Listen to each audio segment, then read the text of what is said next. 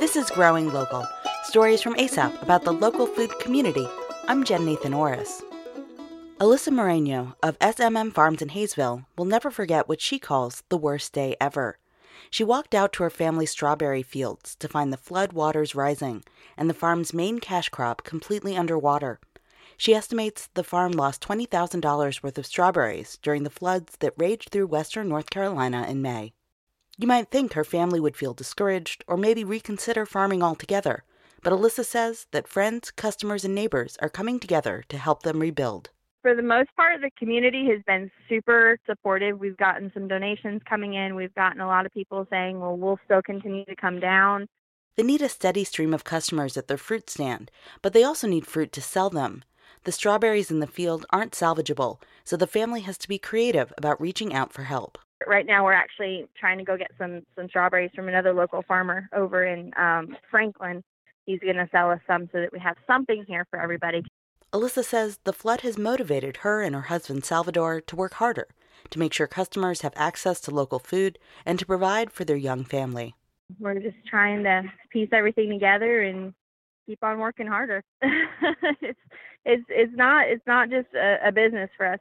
It's our family tradition. I mean, Salvador has been doing this for years, and I mean, this is probably going to be the hardest year for us, but I mean, we're still going to keep it going for the kids and for the community. North River Farms, about 100 miles east in Mills River, was also underwater this spring. Farmer Jason Davis has been cleaning up after the French Broad River and Boylston Creek overflowed onto several parts of his 1,500-acre hay, soybean, and produce farm. It is frustrating when you put in hours and hours of hard work and, you know, your money's invested in out there in the fields, and it's always heartbreaking to see crop loss. But that is a challenge that farmers have to face, and it's something that we've faced before and worked through, and it's something we'll work through this year. If you ask him to describe the hardest parts of rebuilding his farm, he'd rather talk about how other farms in the area are faring.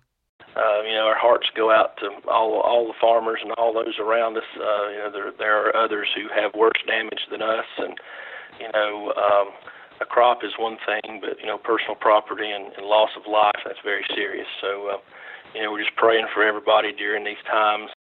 If you're wondering how to support flooded farms, look to farmers for advice.